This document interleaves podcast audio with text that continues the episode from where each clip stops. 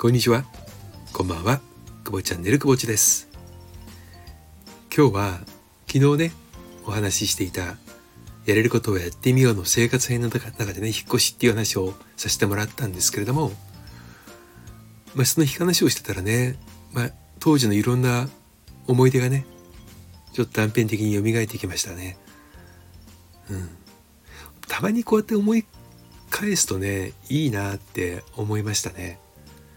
今日はそんな思い出の中からね、一人生活初めてのバイトということでお届けしたいなと思います。私がねその、働かなきゃいけない、当然学生なんだけど有効費を稼ぎたいで、生活費をですね稼ぎたいですから、仕送りはねもらってはいたんですけども、その稼ぐためにバイトをしなきゃいけない。じゃあどこで働くで、大学のカリキュラムもね少し見えてきたので、じゃあ働かなくちゃっていうんで、僕の住んだ場所がね駅前だったんですよ。駅徒歩2分弱のね、もうほんと1分ちょっとだな、線路沿いだったんで、踏切ぐるっと回んないと電車は乗れなかったんだけども、ですからやっぱりそのできればバイトにどっか出かけるというよりは、自分の行動範囲の中でね、街もよく知らないんで、バイトを最初探そうと思って、で駅から近いから探せるね店の数がないんですよね。でたまたま、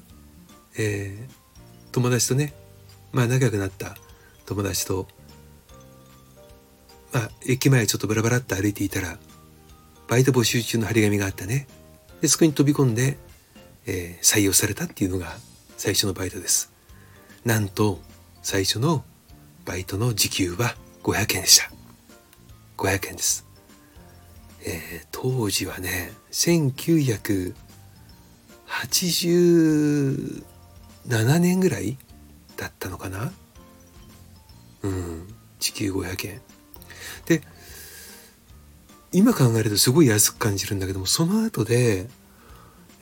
バイトをしたのも時給800円とか、1000円、1000円もらえるんだっていうぐらいな感じでしたし、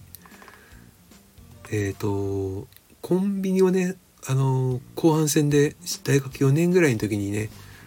コンビニでもバイトしたんだけども、それが確か時給800円ちょっと、夜間バイトですよ。遅番ね、いわゆるね、遅番。だったかと記憶してますから、500円ってでもそんなに極端に安かったわけじゃないんだろうなっては思います。ただこの最初のバイト長く持たなかった。働いた場所はね、天ぷら屋さんで修行された大将がね、天ぷらをメインにしたちょっとこう小料理屋みたいなねところで、カウンターがメインのテーブル席、小上がりがあってテーブル席が2つぐらいかな、あと小上がりで、カウンターが7席ぐらいか8席ぐらいあったんですよね。で大将1人と、あとはバイトという感じでしたね。で前回お話しした通り、料理もしたことがない私がなぜかいきなりね飲食店でバイトして始めてしまったっていうね。しかもチェーン店じゃないから、小料理屋さんですからね、ある程度の準備仕組みやお手伝いをしなきゃならないし、当然食器もね洗わなきゃ、当たり前ですけど洗わなきゃいけない、米は研がなきゃいけないで、大根おろしも作んなきゃいけない。大根おろしの量が半端ないんですよ。一度ね、これは捨てたからいいと思うんだけど、指までちょっと削っちゃってね、ちょっと修理に染まって、あれ違う大根すったかなみたいな感じになったんですけど、慌ててそれはね、大将に見つかってボロクソ怒られたんで、ちゃんとその部分は捨てまして、僕は最初からやり直しましたけども。本当にね、やっぱりね、いきなりねその飲食店のバイトっていうのはやるならやっぱりその役割がしっかりと分かれてるチェーン店の方がいいなってね、ちょっとね後から気づきましたね。当時はもう本当何も分からない勢いでやってたような状態でしたからね。ただねまかないがあったんですよ。で夜、夕方ね5時ぐらいから入って仕込みお手伝いして、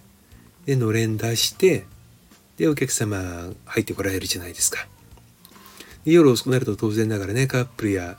それから、水客、それからちょっとねご家族、家族連れもちょっといたりして、なので開かないと言ってもね夜ご飯は食べられないから、夜ね閉店後、夜10時過ぎで、店じまいが終わった10時半以降、11時ぐらいかな、まかない食べれるのはね。それまでお腹グーグー鳴らしながらやるわけですけどもね、たまにね飲み残しをねちょっと飲んじゃったりしてねやってました。でも長く持たなかったですね。その後でねバイトは、イベント、シーズンイベントでやらせてもらったのが名古屋の栄の、パン屋さんでねバレンタインのイベントでそのチョコの販売をするっていうんで、そこに、男ですけどね、その大学の友達2人とね、雇ってもらって販売しましたね。で結構気に入っていただいて、その後でそのパン屋さんでバイトになったんですよ。その自分が住んでた場所からその名古屋の栄までがどんだけかかったんだろう。名鉄でね40分から45分ぐらいかかったんだと思うんですけども、でそこから栄までまた名駅からね東山線で行けば2駅伏見栄で2駅なんだけども、もったいなくて歩きましたね。もうほぼ歩いてました、行きも帰りも。で